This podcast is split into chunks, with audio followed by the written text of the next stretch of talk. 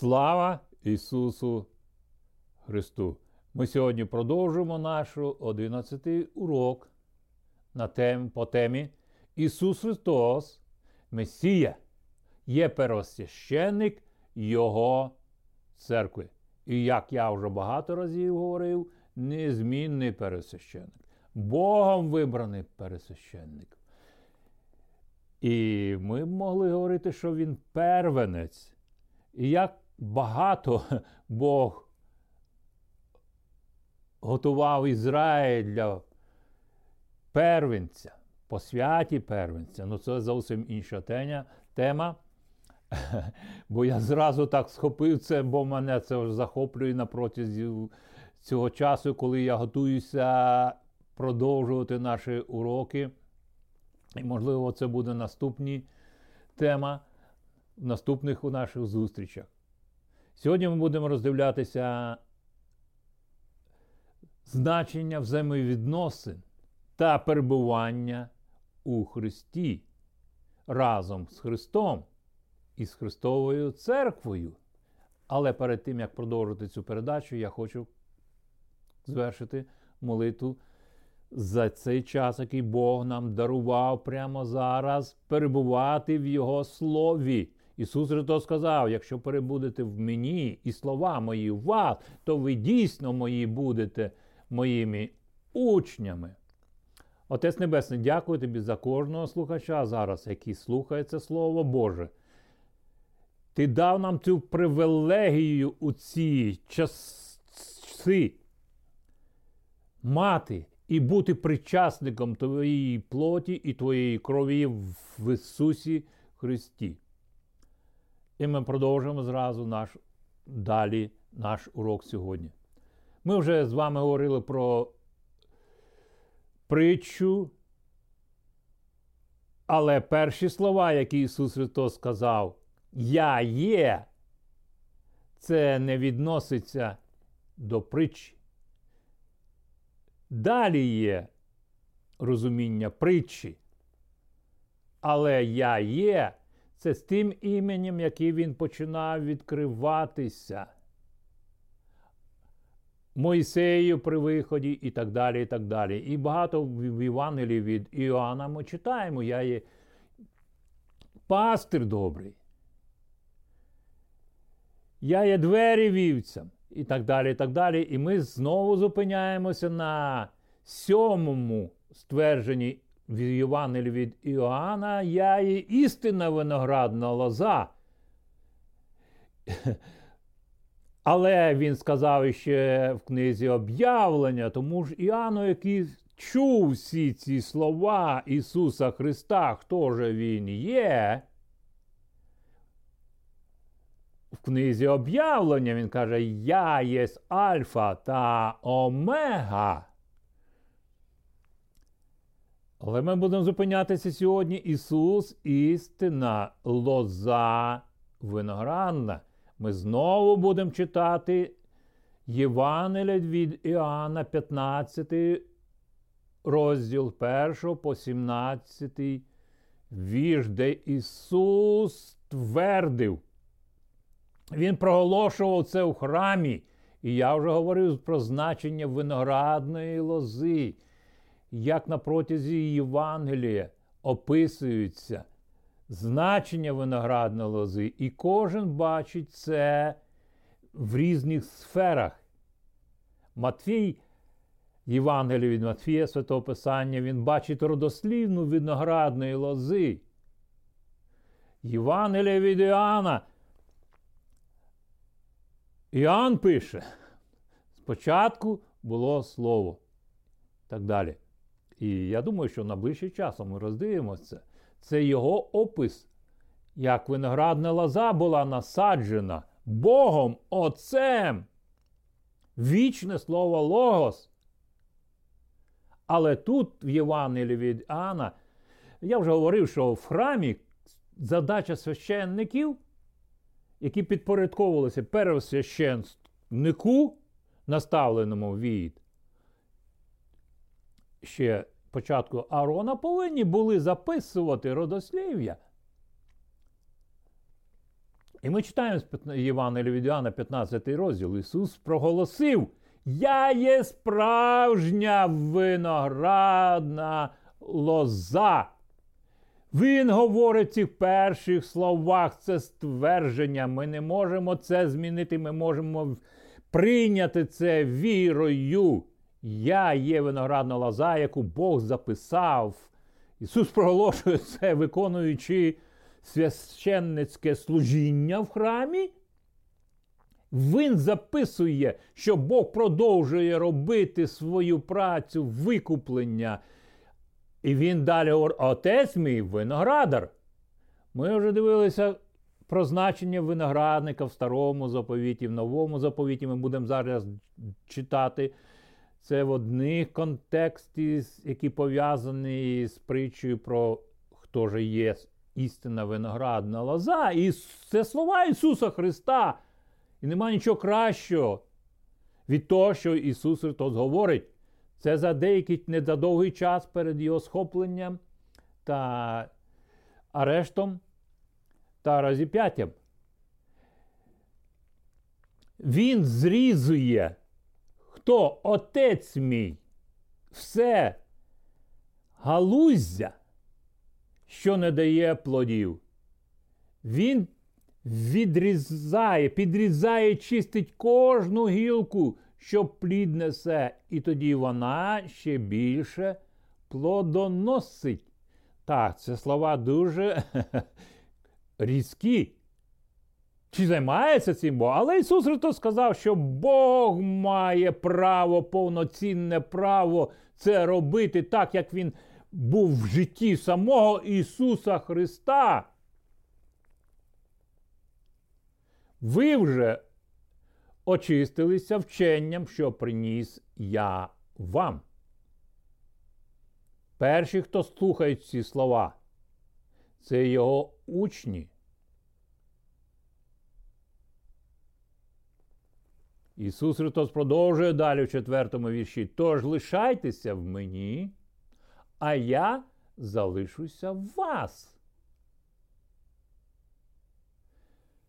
Галузка неспроможна сама собою плід давати. Якщо вона не є лозою, так і ви не зможете, якщо не будете в мені. Ісус Христос за багато часу, на, багато, на той час, коли вони залишаться одні і будуть очевидцями Його Вознесення, Він забезпечив уже їм безпеку їхнього служіння, бо світ його ненавидить. Він сказав: якщо він ненавидить мене, то він і буде ненавидити вас. Єдине, що ви можете бути, черпати все те з лози, яку отець насадив. І перша ознака цього є любов. Але ми, ми трошки це пізніше будемо говорити сьогодні, можливо. Тож лишайтеся в мені, четвертий вірш. А я залишуся в вас. Галузя неспроможна сама собою плід давати, якщо вона не є лозою. Так і ви не зможете, якщо не будете в мені. Він знову продовжує в п'ятому вірші стверджувати: Я є лоза, а ви галуздя. Той, хто перебуває в мені, а я в ньому, дає врожай багатий. А без мене ви не зможете нічого вдіяти. І яке чудова обітниця. Сам Бог зацікавлений в плодовитості, галуздя. Я не буду роздивлятися ніякі інші варіанти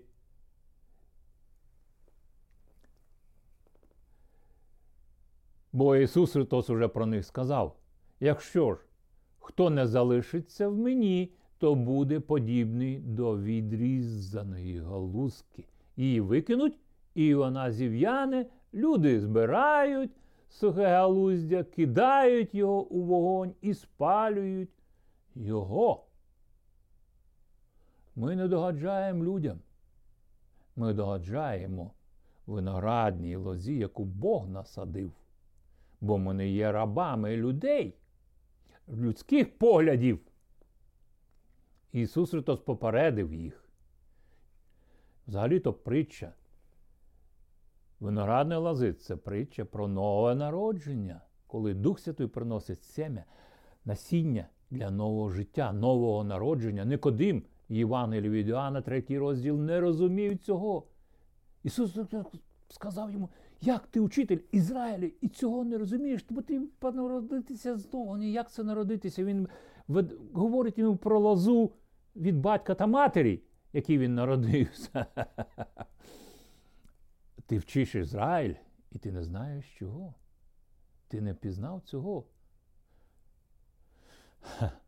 Ми продовжимо далі.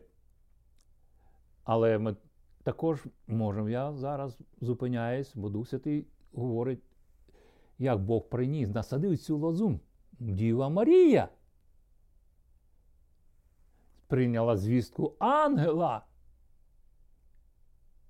про насадження насіння Духом Святим, і вона зачне і породить Сина Божого. Це історія її життя, як Бог діє в житті людини. І ми бачимо, як Ірод, цар Ірод.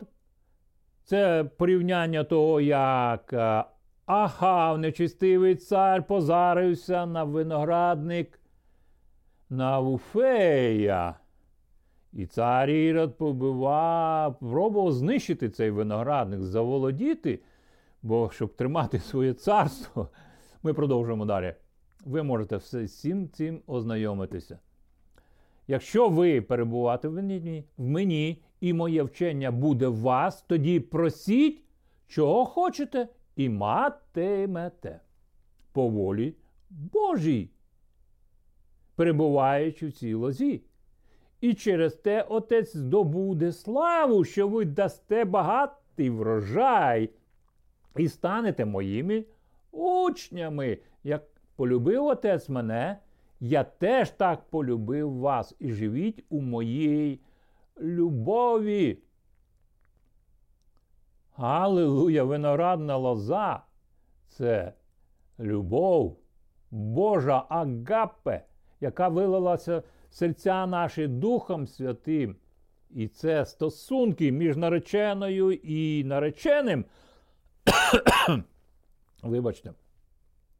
Як полюбив отець мене, я теж так полюбив вас. Живіть у моїй любові. Ми вже говорили про пісню піснів. Коли наречена чекає свого нареченого винограднику своєму пісня любові до Ізраїлю, яку Бог лелея вносив на руках через всі труднощі. І він далі продовжує тут в словах Ісуса Христа: якщо будете дотримуватися заповіді моїх, то житимете в моїй любові. Так само і я виконував заповіді Отця мого і зараз залишаюся в Його любові. Бог так полюбив світ, що віддав сина свого єдинородного, щоб кожен, хто вірить в нього, не загинув, але мав життя. Вічне, багато місць писання ми можемо говорити про любов Божу до нас, тобто про дію лози в взаємовідношеннях. Кайнонія, де породжується дійсна кайнонія, а не тільки на словах. Одинадцятий вірш. Я все це вам сказав, аби радість моя була з вами, і щоб ваша радість була повна. Бог має повноту. Ми вже говорили, що Бог має тільки повноту, яку Він виливає в лозу. Вся повнота Божого присутності в Ісусі Христі була, є і буде, і передбачалася пророками в старому заповіті. Ось заповідь моя, щоб ви любили одного, як я вас полюбив. Немає іншого стандарту для любові.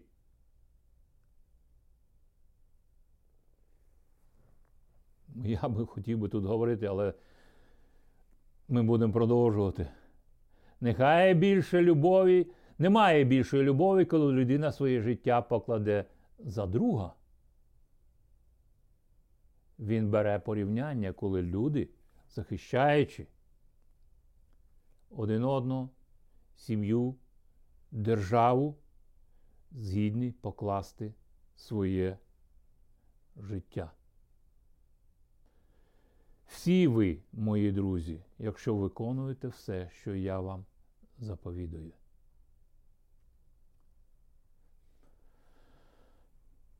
Я назвав вас друзями, бо ви все, бо все довірив вам, що чув я від Отця свого. Ви мене не вибрали, то я вибрав сам вас і призначив, щоб йшли, ви приносили плоди вічні. Тоді чого попросите в ім'я моє, все матимете від Отця. Ось вам мій заповідь любіть один одного. Хто не любить, той не пізнав Бога. Що я зараз роблю? Це любов Божа вилилася в моє життя. Ще з раннього дитинства, про яку розум я свою не розумів. Це, можливо, буде інша тема знову. І попередження Ісуса Христа своїм учням, продовження в цьому писанні, де Він продовжує з 18, 15 розділ, 18 вірш по 27. Якщо світ зненавидить вас, то пам'ятайте, що Він іще раніше зненавидив мене. Якби належали ви світу, Він, як своїх, любив би вас. Але ви не належите світу, бо я обрав вас зі світу, і тому світ вас ненавидить. Світ не знає, люди світу знаходяться під володарем духа злоби піднебесних. Не знають, не пізнали тієї любові. Але як вони можуть бачити ту любов? Тільки тоді, коли ми перебуваючи в цій лозі, в новому народженні, в нових здібностях лози, приносимо в своє життя, і тебе тоді нема проблеми до іншого цю любов виливати. Бо я брав вас зі світу, і тому світ вас ненавидить. І пам'ятайте, що я сказав вам, слуга не важливіший за свого господаря. Хто перебуває, е, хто переслідує мене, той переслідує і вас. Але коли ми в лозі, то він переслідує лозу. Але коли ми з'єднані з лозою, то лоза має здібність бо звідти взята кров з цієї лози. І я буду продовжувати мою тему, щоб не відійти в сторону. Є важливі речі, які треба говорити зараз, але я хочу прийти до одного важливого місця, яке дуже вплинуло на моє життя і зробило зовсім інший поворот. Він сказав далі: хто ж слухатиметься мовчення, то і слухатиметься і вашого слова. Але люди робитимуть усе це вам за мене, не знаючи того, хто послав мене. Якби я не прийшов і не став би говорити з ними, вони б ніякого гріха не мали. Та зараз немає прощення їм за їхні гріхи. Він говорив це іще до розп'яття. Бо саме головна ціль його була залишити вчення, передати його учням, які самі ще не розуміли. Він багато разів говорив, що йому потрібно пострадати, віддати е, переданими в руки первосвященників, побитими і так далі. І так далі. І він знав, що Іуда тут. Іуда, до речі, слухає ці слова. І в нього була важливість. Той, хто ненавидить мене, ненавидить і Отця мого. Якби не робив я перед людьми таких речинків, яких більш ніхто не здійснював. Гріха вони не мали.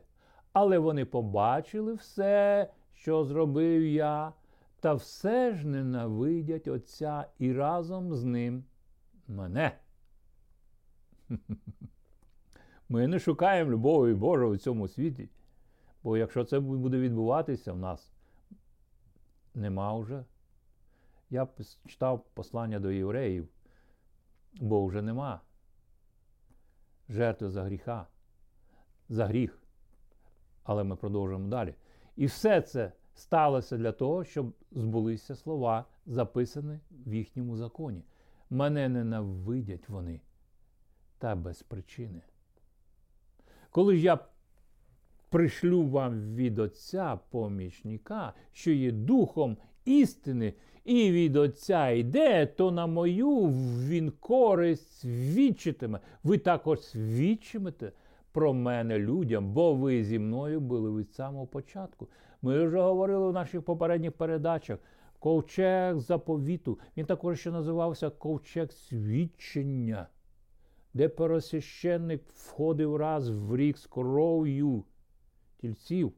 Але ми маємо новий заповіт в крові Ісуса Христа в небесному пересвященнику, який зійшов раз та назавжди в небесну скинію не з кров'ю тільців та козлів, але крові заповіту. Ми звертаємося знову до виноградної лози. Я є істина виноградна лоза, яку отець насадив. То на мою він користь свідчитиме, дух істини, він свідчить. Ви також свідчите про мене людям, бо ви зі мною були від самого початку. Була запитання. Це в Івангелії Матфея, 13 розділ. Чому говориш нам притчами? І сказав до нього, чому притчами ти промовляєш до них? А він відповів і промовив тому що вам дано пізнати таємниці Царства Небесного, їм же не дано. Що вони тільки чули, хотіли чути фарисеї від нього? Но тільки не те, що Ісус прийняв від свого Батька Небесного. Вони хотіли чути все. І жінку привели, щоб її осудити. Але їм був цікавий осудження Ісуса. Він сказав: Я не суджую. Хто осуджує тебе? Ніхто. І я не осуджую тебе. Вони атакували своїм вченням цю виноградну лозу, яку Бог насаджував, як Ізраїль. Кожна людина була в цій. Через заповіт. Але тепер Ісус Христос кардинально говорить: Я є істина виноград. Ми продовжуємо далі. Бо хто має, той дасться йому та додасться. І хто ж не має, забереться від нього і те, що він має. Я тому говорю до них притчами, що вони дивлячись, не бачать, і слухаючи, не чують, і не розуміють. І над ними збувається пророцтво Ісаї, яке промовив почуєте слухом і не зрозумієте. Дивитися будете оком і не побачите. Затовстіло, бо серце людей цих тяжко чують вухами вони і зажмурили очі свої, щоб коли не побачити очима й не почути вухами, і не зрозуміти серцем, і не навернутися, щоб я їх уздоровив.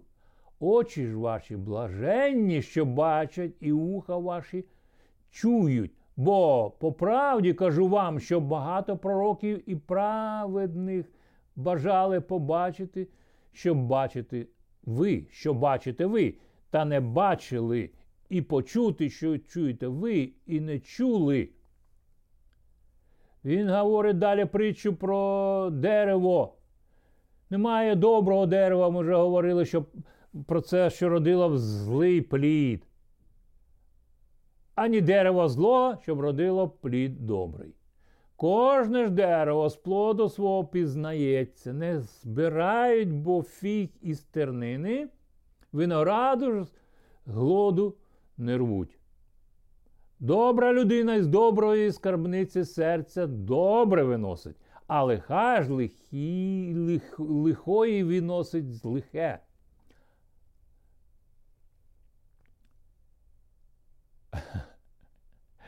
Бо чим серце наповнене, те говорять і уста його. І він говорить про притчу знову. Мені так подобалося притчі читати, коли я взяв перший раз Біблію. Я просто вклинився в ці притчі розуміння.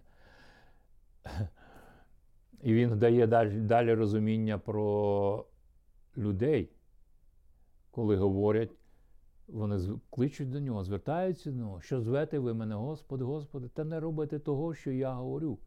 Скажу вам. До кого подібний усякий, хто до мене приходить та слів моїх не слухає і виконує, хто, мої, хто слів моїх слухає і виконує їх. Це перша частина цієї притчі.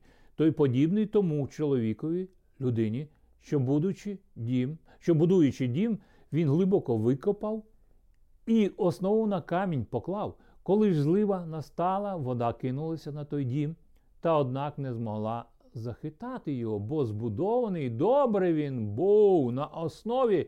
Ми пам'ятаєте той випадок, коли Ісус запитав по дорозі, по дорозі і запитав, за кого рахують мене люди. Вони по брудних дорогах, жарко, не, не знають, що вони всім учителям, що вони будуть. Кесарія Філіпова тут дачі навколо, такі всі. А вони йдуть по дорозі за чим вчителем, і він згопив ці їхні думки, відчув їхні думки і каже, за кого почитають мене люди? Одні почали перелікувати, перелікувати, перелічувати за то, за тих, за тих. А він, за кого ви мене почитаєте? Він хотів відріз... відділити їх, очистити в розумінні, хто він є. І Петро говорить, ти Христос, син Бога живого. Ісус то сказав тобі, не плоті кров відкрила це, а сам Отець Небесний, який на небесах. І тут же це було атаковано. Ісус то сказав: відійди від мене сатана. Ну, це зовсім інша історія. Можливо, вже дещо знаєте про це. Але я бачу тут, що Ісус очищав своїх учнів, щоб вони були плодовиті, щоб ніхто із них не загинув, бо вони дані були йому Отцем Небесним.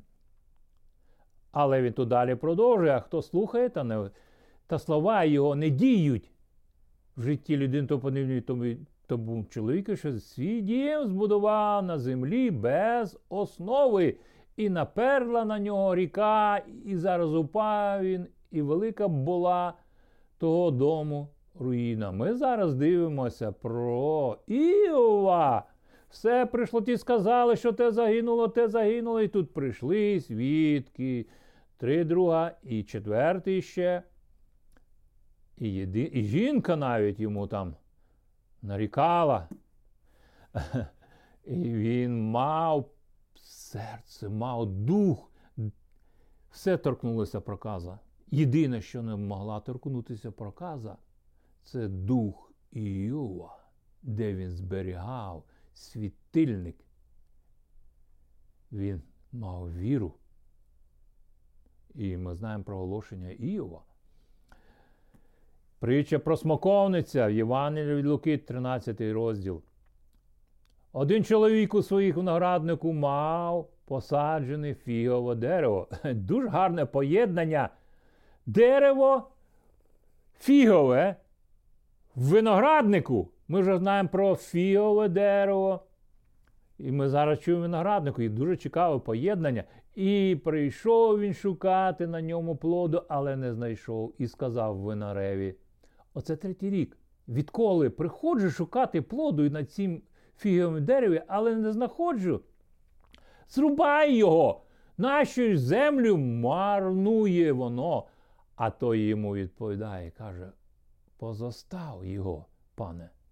І на цей рік, аж поки його обкопаю довкола і обкладу його гноєм, чи року наступного плоди не вродить воно. Коли ж ні, то зрубаєш його. Ми бачимо про це в цьому розумінні притчу про Ізраїль.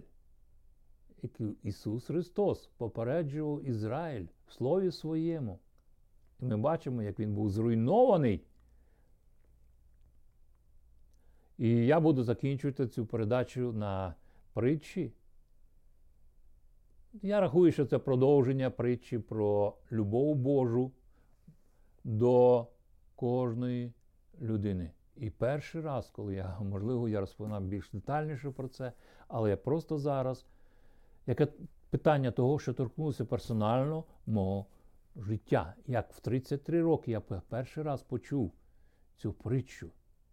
І я сказав: я той блудний син. Я готов бігти до мого батька. Але я не знаю, куди бігти. Я готовий був. І, можливо, я дам пізніше пояснення, як це відбулося в моєму житті. Але я знаю, щоб ви мали цю притчу для себе в своєму персональному житті. Євангелія від Луки, 15 розділ з 11 вірша. У чоловіка одного було два сини. І молодший із них сказав батькові: Дай мені, батьку, належну частину маєтку. І той поділив поміж ними маєток. А по небагатьох днів зібрав син молодший усе та й подався до далекого краю.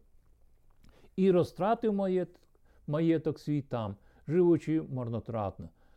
А як він усе прожив, настав голод великий у тім краї, і він став бідувати. І пішов він тоді, і постав, пристав до одного з мешканців цієї землі, а той вислав його на поля свої пасти свиней. І бажав він наповнити шлунка свого хоч стручками, що їли їх свині, та ніхто не давав їх йому. Тоді він спам'ятався і сказав, скільки ж батька мого наймитів мають хліба, аж надмір, а я отут з голоду глину. Устану і піду я до батька свого. То й кажу йому, то й скажу йому, прорішився я, Отче, проти неба і супротив тебе. Недостойний я вже зватися сином твоїм, прийми ж мене як одного з своїх наймитів, і, вставши, пішов він до батька свого з останніх своїх зусиль.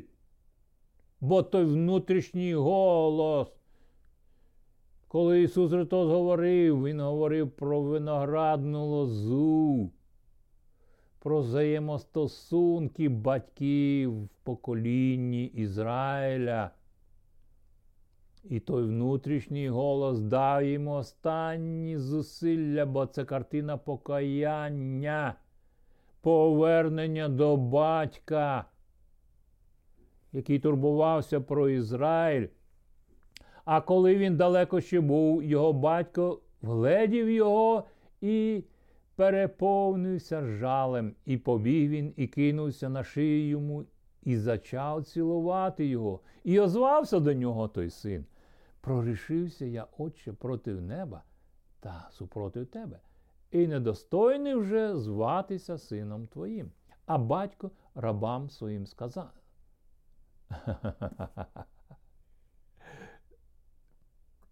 недостатньо було сказати це в оточенні свинів.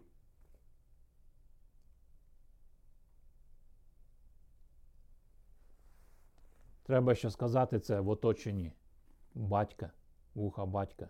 Батько знає, батько любить свого сина незалежно від обставин. Але він бачить, він чує слова покаяння А батько рабам своїм сказав: принесіть негайно одежу найкращу, і його зодягніть. І персня подайте на руку йому, а сандалі на ноги. Приведіть теля відгодоване та заколіть будемо їсти і радіти. Бо цей син мій був мертвий і ожив був пропавший, і знайшовся, і почали веселитися вони, а син старший його був на полі. І коли він пішов і наближався додому, почув музики та танці радості отця і покликав одного заслуг та спитав, що це так? Що це таке? А той каже йому: то вернувся твій брат, і твій батько звелів заколоти теля відгодоване, бо ж здоровим його він прийняв і розгнівався тоді, і війти не хотів. Тоді вийшов батько його і став просити його, а той відповів і до батька сказав: Ото скільки років служу я тобі, ніколи наказу того не порушив. Ти ж ніколи мені й козеняти не дав, щоб із приятелями своїми потішився. Я, коли ж син твій вернувся, оцей, що провів твій маєток із блудницями, ти до нього звелів заколоти теля відгодоване. І сказав він йому: Ти завжди за мною, дитино, і все моє то твоє. Веселитись. Та тішитись треба було, бо цей брат твій був мертвий і ожив був, пропав і знайшовся. Бог знайшов нас в своїй виноградній лозі своєму новому народженні. Будьте благословенні. Не старайтеся зрозуміти всього. Неможливо все те, що Бог зробив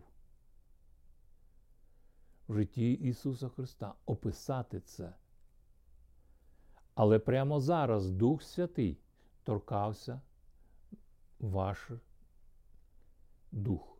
Бо Дух Святий свідчить Духу нашому, що я дитина Божа. Персонально в ім'я Ісуса Христа, я прямо зараз звертаюсь до кожного з вас. Я віддаю на вас на милість Божу, прощені покаяння ваших гріхів, бо не хоче мати перелік ваших гріхів. Вам треба сповідуйте Ісуса Христа як Господа та Спасителя. Якщо своїми устами ви будете сповідати Ісуса Христа Господом і Спасителем, то спасетесь. Бо немає да, іншого імені, даного нам під небесами, через яке нам належало було б спастися. В ім'я Ісуса Христа. Дякую за вашу увагу. До наступної передачі. Будьте благословенні! В Слові Божому, майте Слово Боже, перебувайте в ньому читайте його. Будьте благословені!